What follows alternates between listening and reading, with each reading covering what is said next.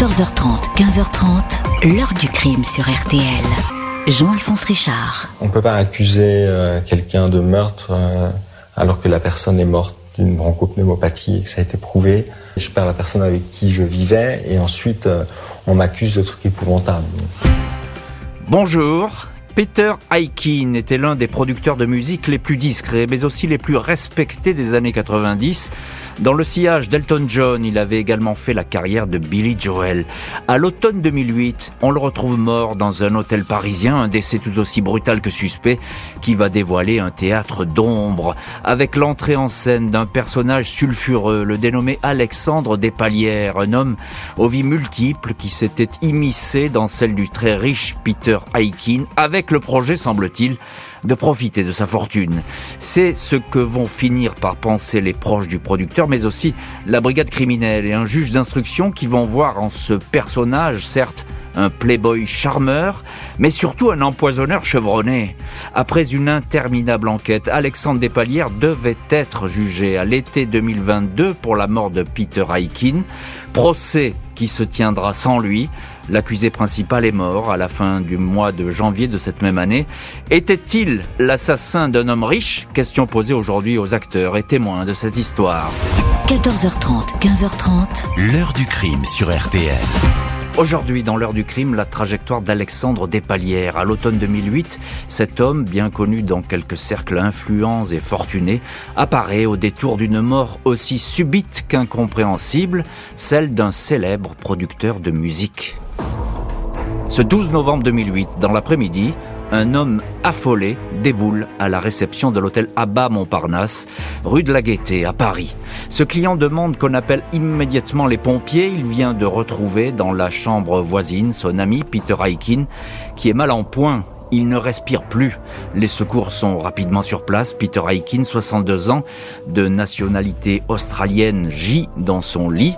Il n'y a plus rien à faire. Le décès est constaté à 16h55. Sur place, les pompiers puis les gardiens de la paix ne relèvent aucun détail suspect. Le médecin note toutefois la présence de nombreux médicaments, parfois au sol, sous la table de chevet et dans une sacoche. Une batterie d'anti-inflammatoires, de pénicilline, d'aspirine, antibiotiques antiparasitaire, une quinzaine de produits au total, une mini-pharmacie.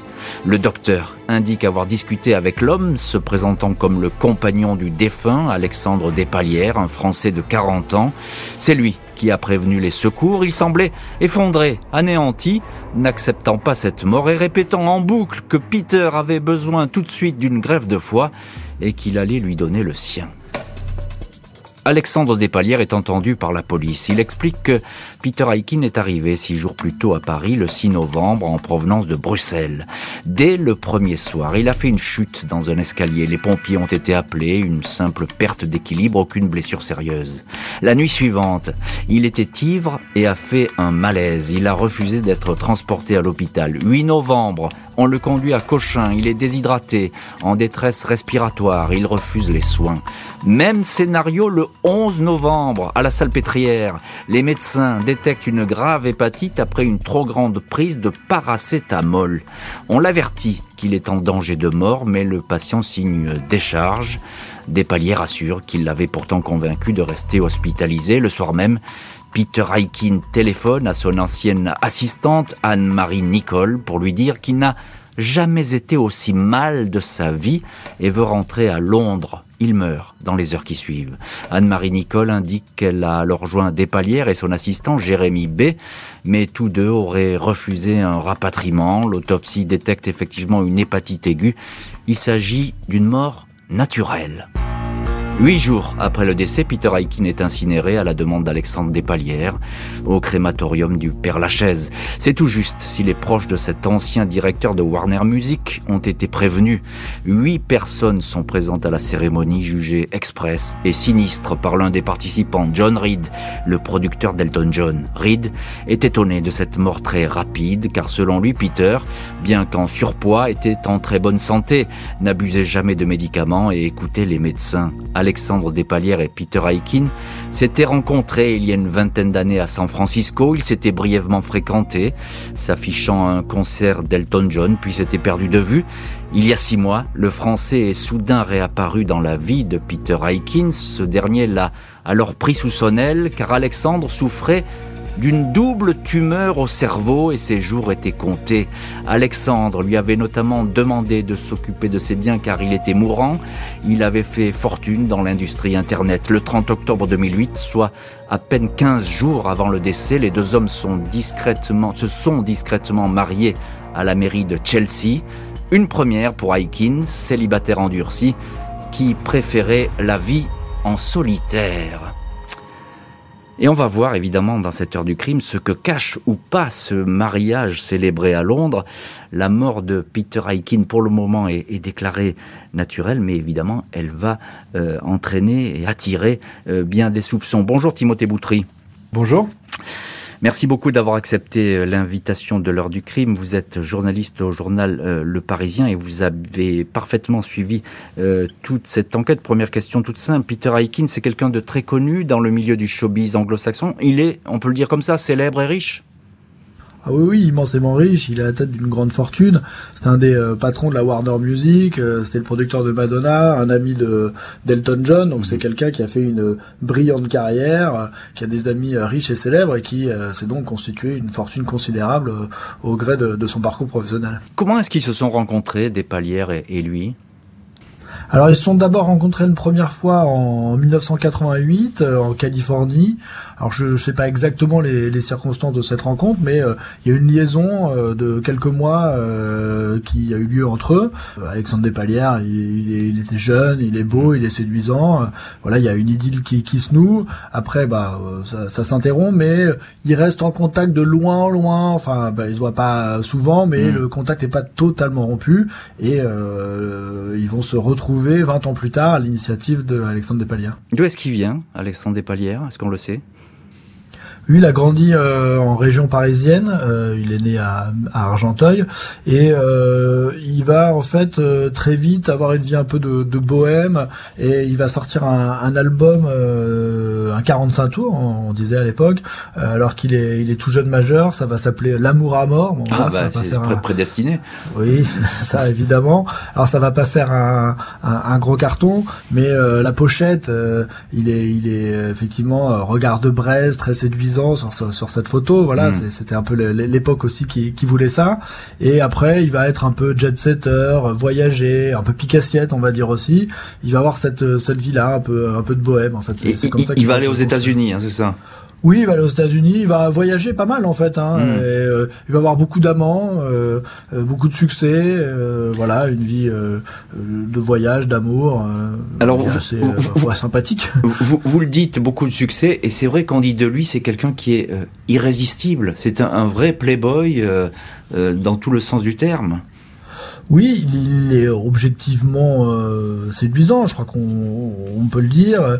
Il, aime plaire, il plaît, euh, il a du bagou. Euh, voilà, il sait raconter des histoires, donc effectivement, il attire l'attention et il aime ça. Bonjour, maître Marion Grégoire.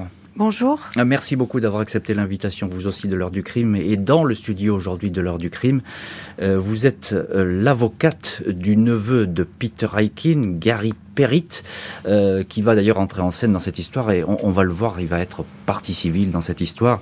Et vous défendez ses, intérêts. J'ai envie de dire, Marion Grégoire, cette rencontre à nouveau entre ces deux hommes, Peter Aikin et puis, et puis ce personnage qui va être très euh, sulfureux, des palières. C'est une, presque une, attraction fatale. Qu'est-ce qu'il vient faire dans, la vie de Peter Aikin, euh, des palières alors, qu'est-ce qu'il vient faire euh, Ils se sont rencontrés 20 ans auparavant. Ils ont une brève relation. La réalité, c'est qu'en 2008, quand Alexandre Despalières se présente à Sydney chez M. Aikin, il prétend, il prétend à M. Aikin qu'il a réalisé combien il était amoureux, qu'il ne l'avait jamais oublié et que, étant sur le point de mourir, il voulait terminer sa vie à ses côtés. La réalité du dossier euh, va nous apprendre qu'il n'en est absolument rien, puisqu'en réalité, euh, Alexandre Despalières n'est pas malade, n'est pas atteint d'une tumeur au cerveau. Il n'est pas fortuné non plus, comme il a essayé de le faire croire à Monsieur Aikin.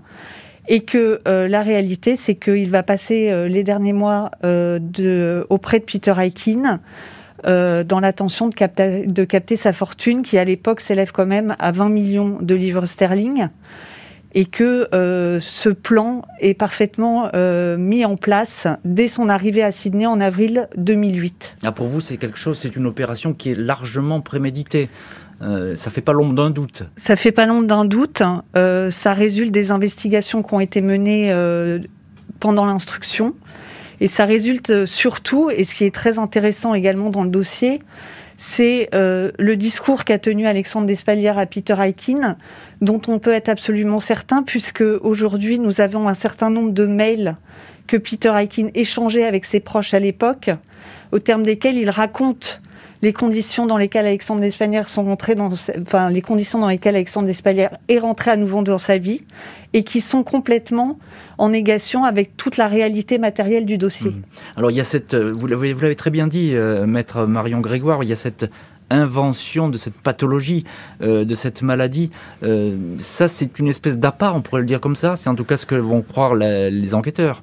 Tout à fait. Euh, L'idée pour Alexandre Despalières est manifestement euh, de se mettre en tout cas euh, dans une situation de faiblesse vis-à-vis -vis de Peter Aikin, où Peter Aikin pourrait avoir pitié, si je peux dire, mmh. et qui a conduit Peter Aikin à faire des choses.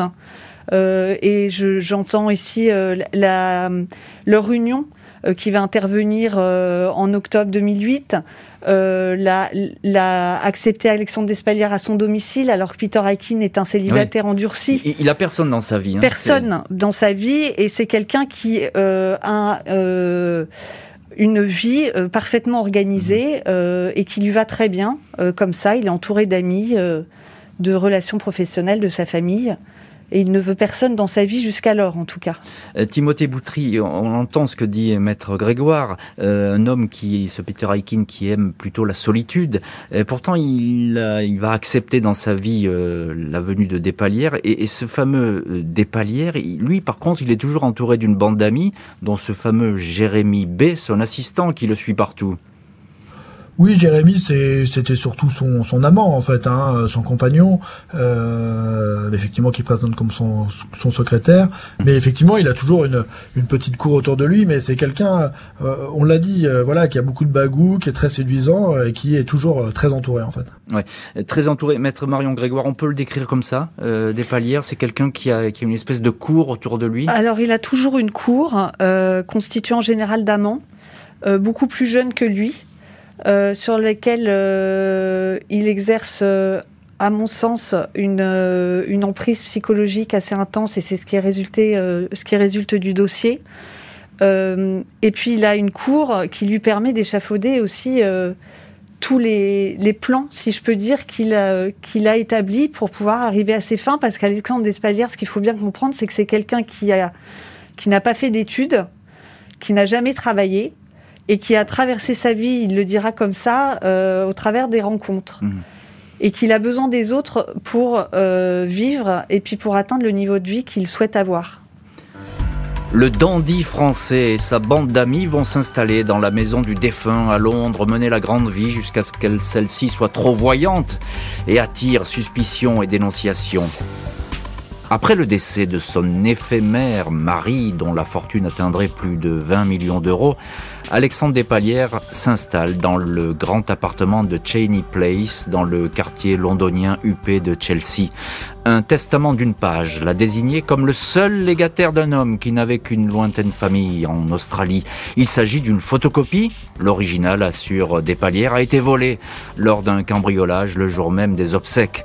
Le tribunal de Brighton a validé toutefois cet acte. Le veuf veut fait refaire la décoration de l'appartement, achète trois Porsche, une pour lui, deux autres pour ses amis, Jérémy et Vincent. L'argent coule à flot et fait jaser. 24 février 2009, trois mois après le décès, une première lettre parvient au procureur de Paris. Elle est signée John Douglas, un ami du producteur. Il s'interroge sur la tumeur mortelle dont souffrirait Alexandre Despalières et sur le fait que quatre personnes de son entourage seraient décédées dans des conditions identiques. tragique. 18 juin 2009, Petra Campbell, ex-belle-sœur de Despalières, dépose plainte. Elle raconte que les parents et les grands-parents de celui-ci auraient été retrouvés morts empoisonnés ces six dernières années. Ils avaient été aussitôt incinérés. Des palières auraient profité de leur argent. Une analyse toxicologique de certains prélèvements de Peter Aikin, conservés à l'Institut médico-légal, est alors ordonnée par le parquet. La brigade criminelle est saisie des causes de la mort. 15 novembre 2009, Gary Perrit, neveu de Peter Aikin, dépose plainte pour meurtre. Il revient sur le testament qui a permis à Alexandre Despalières d'accéder à la fortune du producteur. Un faux grossier qui fait l'objet d'un recours devant la Haute Cour de justice de Londres. Le plaignant fournit un précédent testament daté de 2002 stipulant que l'essentiel de sa fortune revenait à des associations de lutte contre le sida. Peter Aikin demandait expressément à être incinéré dans son pays natal, l'Australie. Il est établi que Aikin et Despalières avaient signé un civil partnership, une sorte de pax, permettant de désigner l'un ou l'autre comme légataire universel, document établi à la demande du Français qui se disait en fin de vie. Un ex-amant d'Alexandre Despalières le décrit comme un menteur permanent, un homme dangereux qui n'a pas de limite et connaît bien les médicaments au point de trimballer avec lui une pharmacie ambulante. 15 février 2010, 15 mois après le décès, une enquête est ouverte pour assassinat, un juge désigné. Après quatre mois d'investigation et d'audition, Alexandre Despalières et son fidèle secrétaire, Jérémy B, sont interpellés dans une résidence hôtelière dans le 6e arrondissement de Paris. Despalières est soupçonné d'avoir mis en scène la mort de son mari producteur. Il aurait en quelque sorte coupé du monde lors du séjour à l'hôtel de Montparnasse, Despalières, placé en garde à vue, est entendu à quatre reprises. Il dément toute implication dans la mort de Peter Aikin, qui était tout pour lui, assure-t-il. Il affirme que celui-ci s'était confectionné un cocktail médicamenteux comme substitution à la cocaïne. Il décrit un Peter malade, transformé physiquement. Despalières jure qu'il n'est pas l'auteur du testament controversé. On peut pas m'accuser de faux testament vu que je l'ai pas produit, je l'ai pas fait et je l'ai écarté. Quand je me suis rendu compte de la connerie du papier euh, fait par des gens euh, d'une stupidité sans nom, euh, on l'a fait écarter de la procédure. Despalières dit que c'est Peter Aikin qui aurait rédigé ce testament sans qu'il le sache. Il reconnaît enfin qu'il ne souffre d'aucune tumeur au cerveau. C'est Peter, dit-il, qui a inventé cette histoire. Timothée Boutry, on vous retrouve, journaliste au, Parisien. Euh, ce Despalières, il, il, dément tout en garde à vue. Hein ah, il dément tout, oui, il dément tout, et jusqu'au bout, et encore, enfin, je veux dire encore aujourd'hui, non.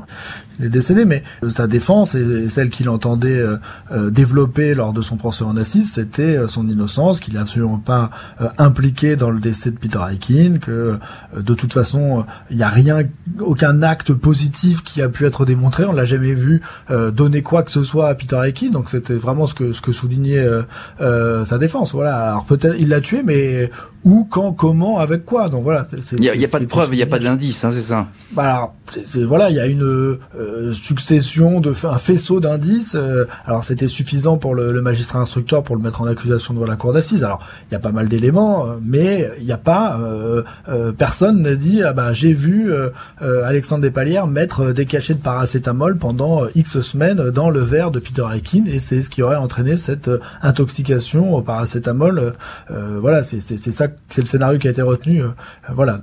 On revient, euh, Timothée Boutré, encore un mot sur le testament, qui est la pièce maîtresse. Et de toute évidence, ce testament, c'est un faux. Oui, c'est difficilement contestable mmh. euh, puisque ça a été reconnu par les proches d'Alexandre Despalières qui ont, qui ont effectivement reconnu avoir euh, falsifié le document et euh, voilà, sachant que euh, peu de temps auparavant, Alexandre Despalières et Peter Aikin avaient conclu l'équivalent d'un Pax en Angleterre, voilà, quand ils s'étaient retrouvés en 2008 et après Alexandre Despalières dit que l'original avait été volé dans un cambriolage. Bon, cambriolage, on n'a pas vraiment trouvé trace, mais du coup il y a ce document qui a été produit et dont effectivement euh, on peut vraiment douter de l'authenticité à partir de, du moment où euh, les faussaires présumés ont reconnu qu'ils avaient fait un faux. Et il faut savoir que ce testament a été annulé par euh, un tribunal civil à Londres mmh. et que Alexandre Despalières a été condamné à rembourser les sommes qu'il avait perçues, plus une amende de 50 000 livres. Voilà, donc mm. il y a quand même un élément au moins objectif qui est ce testament faux et un testament qui avait été révoqué. Maître Marion Grégoire, vous défendez Gary Perrit, qui est le neveu de Peter Aikin, qui vient donc dans cette histoire, on vient de le raconter, qui vient de déposer plainte, et c'est lui qui va mettre un petit peu le feu aux poudres. C'est cette plainte qui va déclencher euh, les, suites judiciaires. Euh, il faut que vous nous expliquiez, maître, il y a un échange de, de chèques de 50 000 dollars. Ils se sont promis chacun, euh, finalement, fidélité jusqu'à la mort, et celui qui mourrait le premier récupérerait la fortune du second, c'est ça?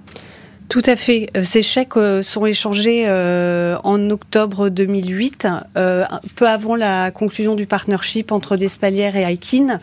L'idée était que chacun conserve son chèque.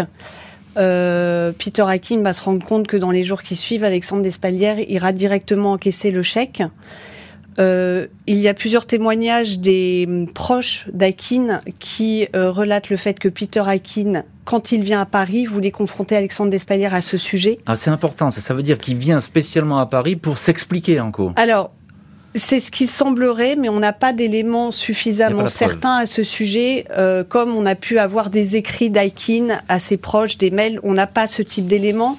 En revanche, on a plusieurs proches qui nous indiquent l'avoir vu peu de temps avant son arrivée à Paris, et notamment un qui l'a vu la veille et qui évoque ses chèques en indiquant que Peter voulait évoquer ce sujet-là avec et confronter Despalières à ce sujet. Hmm, donc il y avait une espèce de, face à face qui pouvait mal tourner, on peut le voir comme ça. On peut l'imaginer. Même si Peter Aikin, il n'a pas la réputation d'être quelqu'un de violent. Tout à fait. Quelqu'un de rond et d'arrangeant. Parfaitement. Hein. Euh, alors il y a l'histoire du testament, moi elle m'intéresse beaucoup parce qu'effectivement c'est le, euh, c'est presque la pièce centrale dans ce dossier. Hein. C'est là où on s'appuie pour récupérer l'argent, c'est très important. Euh, Despalières dit c'est Peter Aikin qui a fait ça dans son coin. Finalement, c'est lui qui a rédigé. Et d'ailleurs, il a tellement bien rédigé qu'il a mis dans la boucle mes deux amis, Jérémy et Vincent.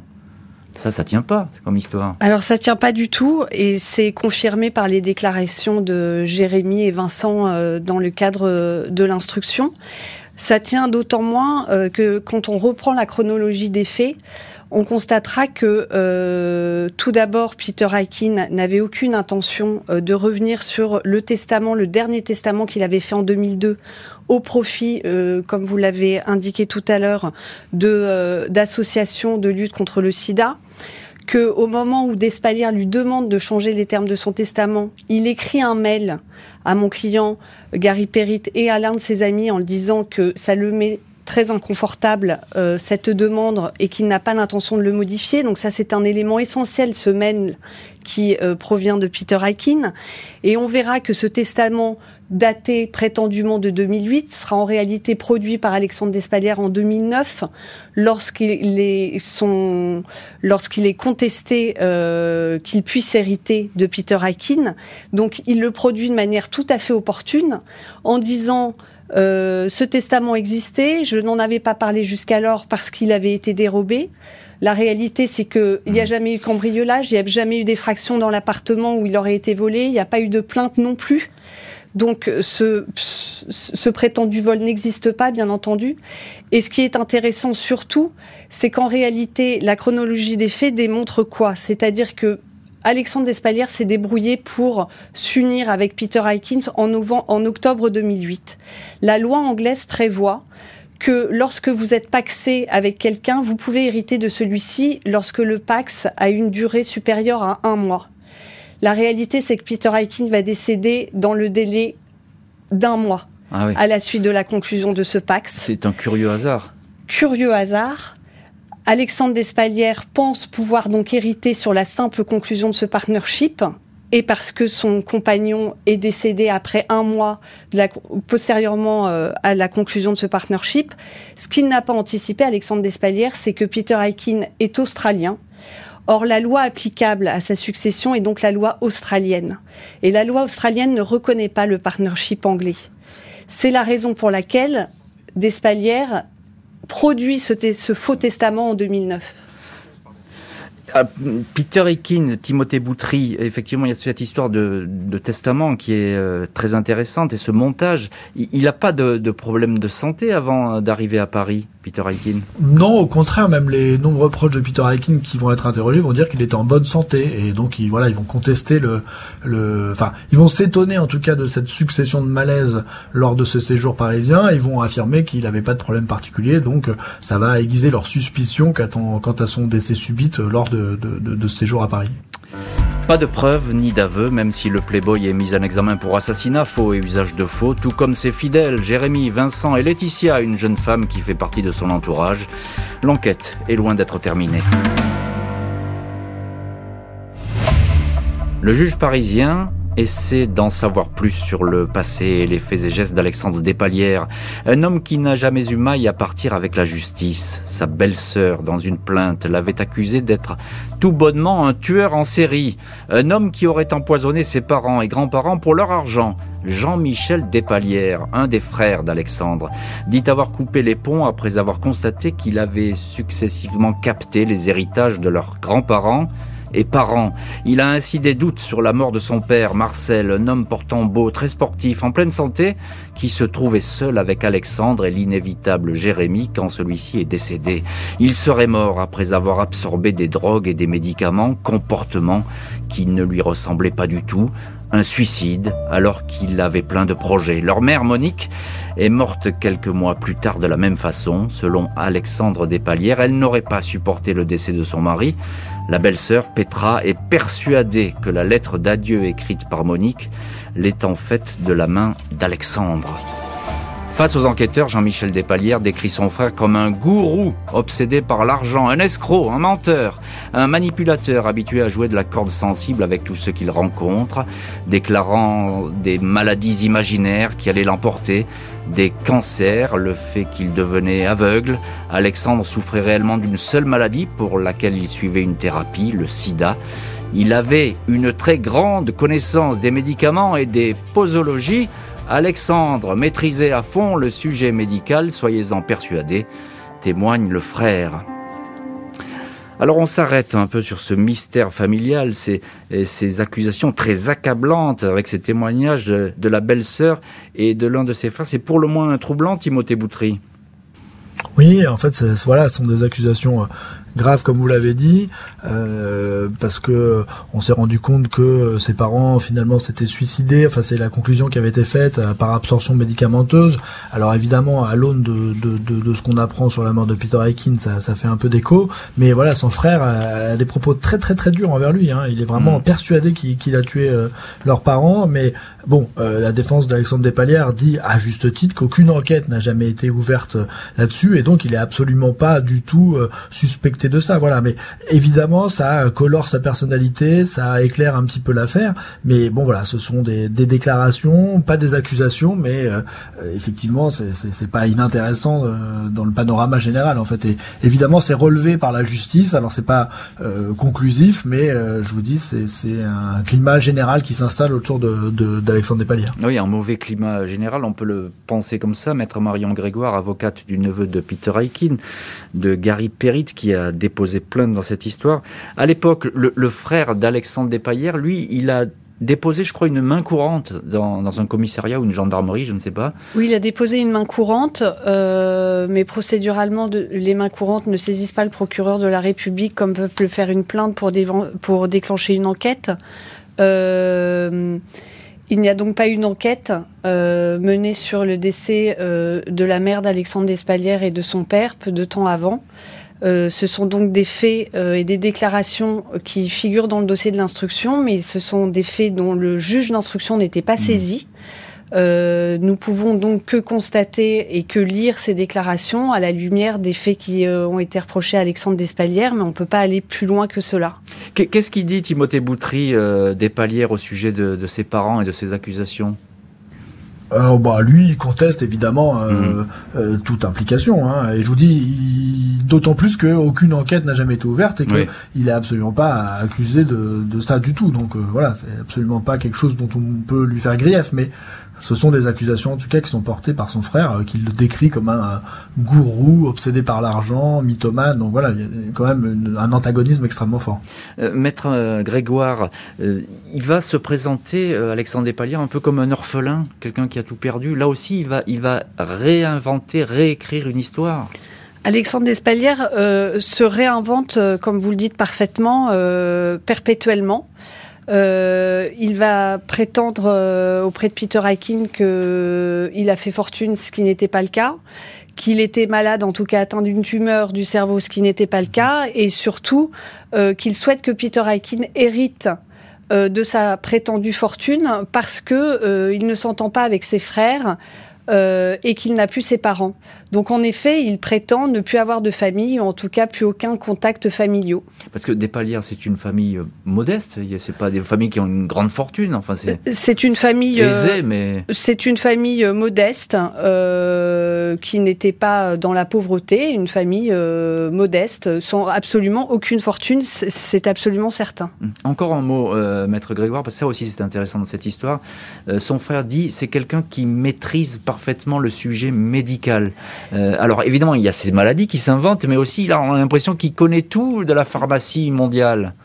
Alors ça, c'est un des éléments essentiels du dossier, euh, parce qu'en effet, euh, ce qui est assez étonnant, c'est que Alexandre Despanières n'a eu aucune éducation médicale, il n'a pas fait d'études de médecine, alors il se prétend parfois auprès de certains comme étant médecin. Euh, mais ce qui est très intéressant sur ce point, c'est que toutes les personnes qu'il va rencontrer au cours de sa vie euh, vont vous dire la même chose. Et je vous parle de personnes qui n'ont aucun lien entre elles, euh, qui n'habitent pas au même endroit, qui ne se sont donc jamais rencontrées. Et chaque personne va vous dire, Alexandre Despalières connaissait parfaitement les posologies des médicaments. C'était un Vidal ambulant, certains vont dire, et que euh, Alexandre Despalières avait constamment avec lui un certain nombre de médicaments. Pas de suite donc pour ce volet familial, même s'il assombrit considérablement le portrait du principal intéressé, un homme qui serait animé par la quête obsessionnelle de l'argent. Alexandre Despalières serait-il, comme en témoigne sa belle-sœur, un manipulateur et un gigolo attiré par la richesse et la célébrité? Ou encore, selon les déclarations d'un ami du producteur australien, un escroc aidé par ses fidèles amis qui n'ont cessé de l'accompagner en France et à l'étranger. Ce témoin, William Gaff, raconte ainsi l'histoire d'une richissime veuve californienne, Marcel Becker. Elle avait fait la connaissance d'Alexandre Despalières et avait été séduite. Il affirmait être héritier d'une richissime famille française et n'était donc pas un chasseur de fortune. Marcel Becker l'avait cru, au point de l'adopter officiellement devant un tribunal comme son fils en lui donnant son nom de famille. La veuve avait fini par s'apercevoir que Alexandre était un affabulateur, intéressé par son compte en banque et avait donc fait annuler l'adoption. Selon le témoignage de William Gaff, la veuve Becker aurait soupçonné Jérémy d'avoir tenté de l'empoisonner. Rumeur restée sans suite. Un autre témoignage indique qu'Alexandre Despalières aurait dérobé et utilisé la carte bancaire d'un jeune homme qui avait voyagé avec lui en Australie. Ce dernier avait amicalement avancé certains frais au point d'être délesté de 15 000 euros qui ne lui avaient jamais été remboursés. Despalières serait encore parvenu à faire signer des documents de reconnaissance de dette à une autre de ses connaissances etc., etc. Devant le juge, Alexandre Despalières affirme qu'il n'est pas un homme d'argent, même s'il reconnaît avoir toujours été entretenu par des hommes. Alors, entretenu par des hommes, et puis on le voit aussi peut-être par une femme, Maître Marion Grégoire, vous êtes dans le dossier du côté de la partie civile, euh, il y a cette histoire incroyable, parce que on, on, le disait un petit peu hors émission, je vous disais, on découvre chaque jour quasiment un nouveau chapitre de la vie de Despalières, cette vie cachée, cette vie presque parallèle. Et donc là, il y a cette histoire étonnante de cette veuve qui l'adopte oui, alors on a cette, veuve qui l'adopte, Marcel Baker, aux États-Unis, quelques années avant euh, euh, ses retrouvailles avec Peter Alkin. Alexandre Despalier se, trouve à Los Angeles et euh, il se lie manifestement d'amitié avec Marcel Baker, qui finit par l'adopter. Les éléments dont on dispose sont assez mince, puisque la réalité, c'est les déclarations des amis de Peter Aikins qui, euh, qui en attestent dans le, dans le dossier. Euh, et Madame Baker a été entendue par le FBI à ce sujet. Elle n'a pas souhaité véritablement répondre aux questions du FBI. Elle fera une seule déclaration très brève, mais qui pour autant parle de soi, puisque elle indiquera, elle confirmera avoir adopté Alexandre Despalières et avoir fait annuler cette adoption quelques mmh. jours plus tard parce que d'une part, elle avait compris qu'il en voulait à son argent, et d'autre part, elle le soupçonne de l'avoir, d'avoir essayé de l'empoisonner. Mais elle n'en dira pas plus parce qu'elle a, peur du scandale aussi. Sans hein. doute. Elle a peur du scandale et, de, sa notoriété. Alors c'est un profil euh, des palières, au fur et à mesure qu'on avance dans cette émission, il fait un peu penser à Christophe Rocancourt, euh, l'escroc des stars. Et d'ailleurs c'est un personnage dont il a lu les mémoires, dont il, aimait, il aimait, bien, il lisait beaucoup de choses à son sujet. Oui, je pense qu'Alexandre Despalières, c'était quelqu'un euh, qui euh, n'avait pas forcément reçu euh, une éducation scolaire très très longue. Pour autant, c'était quelqu'un qui était doté de capacités intellectuelles assez élevées et qui était certainement assez cultivé et qui s'intéressait à beaucoup de choses, ce qui d'ailleurs, à mon sens, lui permettait de naviguer dans les milieux dans lesquels il a pu naviguer de pouvoir et d'argent. Alors, Alexandre Despalières, il est entretenu par, euh, par des hommes. Euh, Peter Aikin, des hommes toujours riches, parce que euh, ce qui l'intéresse, finalement, Timothée Boutry, il n'y a qu'une chose qui l'intéresse Despalières, c'est ce qui apparaît en tout cas dans l'enquête, c'est l'argent. Il y a beaucoup de gens qui ont gravité autour de lui qui disent ça, hein, c'est ce que dit son frère. Alors c'est vrai que son parcours est émaillé d'accusations comme ça, après son, parce qu'il a fait un an de détention provisoire au moment où il est mis en examen. Donc là, il était libre depuis dix ans. il va d'abord aller en Normandie où ça va pas très bien se passer. il va être recueilli par quelqu'un euh, qui va l'accuser de d'avoir volé des choses. Et même quand il va en Australie, il est accusé d'avoir euh, pris l'argent de la personne avec qui il voyageait. Donc il y, a, toujours un peu ce sentiment de pique-assiette, un peu ce sentiment qu'on se fait plus ou moins avoir par des et puis il raconte beaucoup d'histoires euh, qui sont pas forcément vraies. Donc euh, voilà, il y a une espèce de climat autour de lui euh, un peu général et qui ressort de, de tous les témoignages. C'est vrai que les témoignages compilés pendant l'instruction sont vraiment terribles et dressent de lui un portrait mmh. assez saisissant. Hein. On a dit d'un homme, d'un menteur, avide d'argent, jet-setter, un jouisseur, mais mais c'est vrai qu'on a un climat général qui est pas très bon quoi pour lui quoi. Ça c'est certain. Un playboy pour les uns, un gigolo pour les autres. Et il va passer quelque temps en prison avant d'être remis en liberté dans l'attente d'un procès qui va tarder à venir. Alexandre Despalières ne sera pas dans le box des accusés de la cour d'assises de Paris pour y raconter les dernières heures de son compagnon Peter Aikin et sans doute répéter qu'il n'était pour rien dans ce décès. Le Playboy est mort le 26 janvier 2022 à l'hôpital Bichat à Paris après avoir été victime d'un malaise. La partie civile, représentée par Gary Perrit, le neveu de Peter Aikin, attendait depuis des années ce procès, se réjouissant avant l'heure que justice soit rendue pour le producteur de musique, l'avocate de Gary Perrit, maître Marion Grégoire déplore l'impossibilité de juger un individu que les experts psychiatres décrivaient comme un fin stratège, un égocentrique, un homme qui, selon les experts, manquait totalement d'empathie. Des proches l'ont décrit comme une sorte de tyran séducteur et fascinant. Le procès de l'assassinat de Peter Aikin se déroulera du 7 au 17 juin, mais sans le principal accusé, en la seule présence de ses fidèles, Jérémy et Vincent, poursuivis pour faux et complicité d'usage de faux, à propos du testament bidon du malheureux Peter Aikin. Timothée Boutry, on vous retrouve, journaliste au Parisien, et vous avez suivi toute cette histoire. Qu'est-ce qu'on aurait pu apprendre euh, lors de ce procès? Ah, c'est sûr que bon, Alexandre Despalières est mort innocent, hein, c'est important de, le préciser.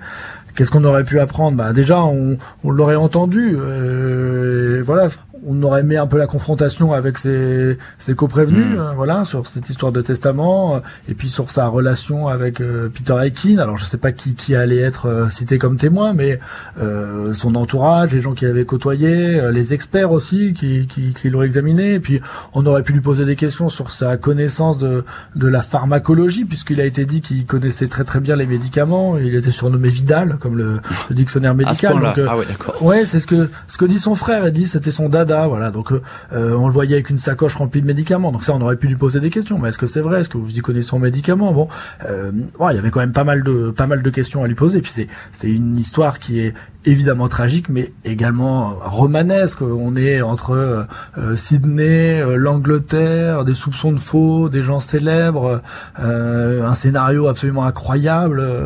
donc bon, voilà, on avait envie de, de, de tirer tout ça au clair. C'est vrai que c'est un procès qui s'annonçait euh, extrêmement intéressant, avec un enjeu bah, évidemment très lourd, puisque on est face à quelqu'un qui est quand même libre depuis 10 ans et qui était euh, suspecté du crime le plus grave. Donc euh, voilà, potentiellement la peine qui mhm. pouvait lui être infligée pouvait être très très très grande. Maître Marion Grégoire, à ce procès, vous y serez, vous allez représenter l'unique partie civile avec ces, deux personnes qui vont être contre ces deux personnes qui vont être jugées. Vous êtes, je le rappelle, l'avocate du neveu de Peter Aikin, Gary Perrit. vous avez dit après la mort de, des Palières, c'est un naufrage judiciaire. Qu'est-ce que vous voulez dire par là? C'est-à-dire que vous perdez tout espoir de connaître la vérité, c'est ça? Oui, c'est un, naufrage judiciaire euh, parce que euh, ça fait plus de dix ans euh, que ce dossier est à l'instruction, que ce dossier a vu intervenir quatre juges successifs que pendant ces dix années d'instruction, nous avons cessé euh, la, famille et la partie civile de Peter Aikin de d'alerter les juges sur euh, un certain nombre de choses et notamment sur le fait que ce dossier devait avancer puisque euh, les actes d'instruction avaient été réalisés euh, de manière euh, efficace, en tout cas au début, mais qu'à partir d'un certain moment, il ne s'est plus rien passé, soyons clairs, dans ce dossier, qu'on explique mal qu'un dossier dans lequel euh, il y a eu des mises en examen dès la première année et qu'il n'y avait finalement pas de doute, il n'y a pas eu d'investigation, si vous voulez, sur une possible tierce personne qui n'aurait pas été connue au mhm. départ, qui aurait pu intervenir. On n'est pas du tout dans ce cas de figure-là. C'est-à-dire qu'à la suite du dépôt de la plainte et de l'ouverture de l'instruction, dans les six mois, il y a des arrestations et des mises en examen. Le dossier euh, français, euh, si vous voulez, va servir par rapport aux éléments qu'on a pu verser et qui résultaient de la procédure anglaise à faire des expertises. On n'avait pas besoin de dix ans pour faire les expertises qui ont été réalisées. C'est la question que je voulais vous poser. Pourquoi ça, en quelques mots, mais pourquoi ça a pris autant de temps? Parce que je pense qu'on a eu une succession euh, d'éléments procéduraux, euh, une inactivité en tout cas, euh, je pense sur les quatre juges, d'un juge en particulier qui ne s'est pas intéressé au dossier, soyons clairs, qui a ensuite quitté ses fonctions sans régler le dossier, qu'un second, qu'un dernier juge est intervenu et qu'à chaque fois que vous avez un changement de magistrat sur des dossiers de cette nature-là, vous prenez encore pour deux ans supplémentaires mmh. d'instruction. La réalité, c'est que ce dossier, dès 2016, en termes d'investigation, il est terminé. Et, et, qu'il n'est pas et qu'il n'est et qu'il n'a pas été réglé et qu'on a attendu tout ce temps-là avec un mis en cause dont on connaissait quand même l'état de santé. Euh, il y avait un moment où il fallait évidemment euh, pour l'ensemble des parties que ce dossier avance. Donc aujourd'hui, on est dans une situation, euh, la famille de Peter Aikin est face à un désolement le plus total, à une grande, grande colère, euh, parce que finalement, à l'annonce de la mort euh, de Alexandre Despalières, euh, ils ont vu s'éteindre l'espoir d'un débat judiciaire qui leur, permis, qui leur aurait permis d'apprendre euh, peut-être pas la vérité parce que on ne saura jamais la vérité, mais en tout cas un certain nombre d'éléments et des éclairages et une réponse judiciaire. Alors Alexandre Despalières, c'est vrai, est mort innocent. La présomption d'innocence mhm. euh, est très importante. En revanche, on a quand même une ordonnance de mise en accusation qui reprend l'ensemble des éléments du dossier et qui établissent qu'il y avait un certain nombre d'éléments à charge contre Despalières. Voilà, donc on n'aura pas l'épilogue avec des palières à ce procès, puisqu'effectivement il est décédé et mort innocent, il faut toujours le répéter, c'est la procédure et c'est la loi. Euh, merci beaucoup Maître Marion Grégoire et Timothée Boutry d'avoir été les invités de l'heure du crime aujourd'hui. Merci à l'équipe de l'émission, Justine Vignot, Marie Bossard à la préparation, Boris Pirédu à la réalisation. L'heure du crime, présenté par Jean-Alphonse Richard sur RTL.